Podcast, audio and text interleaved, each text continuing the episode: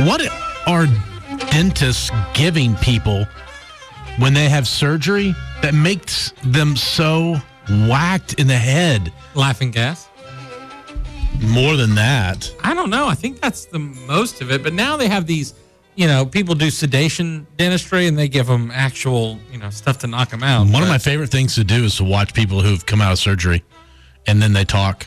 Oh, where they're all high. Yes. And they don't know And they what say- reality is. Oh, they just say the like the is greatest this real stuff. life kid? It's just like is this real life? That's what he was on. This is uh, uh, some of my favorites. I'm not saying that I'm Superman, but I'm pretty sure if I got shot in the head, everything would be okay. Really? I don't know. So good. You are. Watch. You're beeping. Are you kidding me? That's not a beep. That's DJ busting out some sick rhymes. I'm not saying I'm Superman. Yeah, dude, he's he's gonna break it down here pretty quick. Lindsay. Ready for the drop?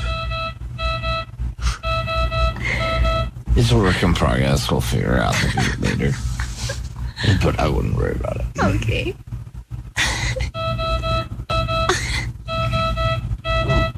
Favorite part. Honey. Here, Oh, what is this here, let's get you going here. Let's lift your head up. You ready for something to drink? No, Okay. I want something.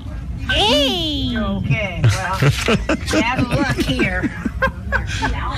I want bacon and sausage. This is a full grown adult, right? and Oh yeah. bacon Oh, that's the best. and sausage. This is not that much different than when my friends and I go out on a Friday night. No. It's really not. And cheese. In fact, this is me, you know, in, in at 2 a.m. at the diner going, It's a bacon. Oh, she wants chimichangas too. And hot sauce. and Oh yes. bread and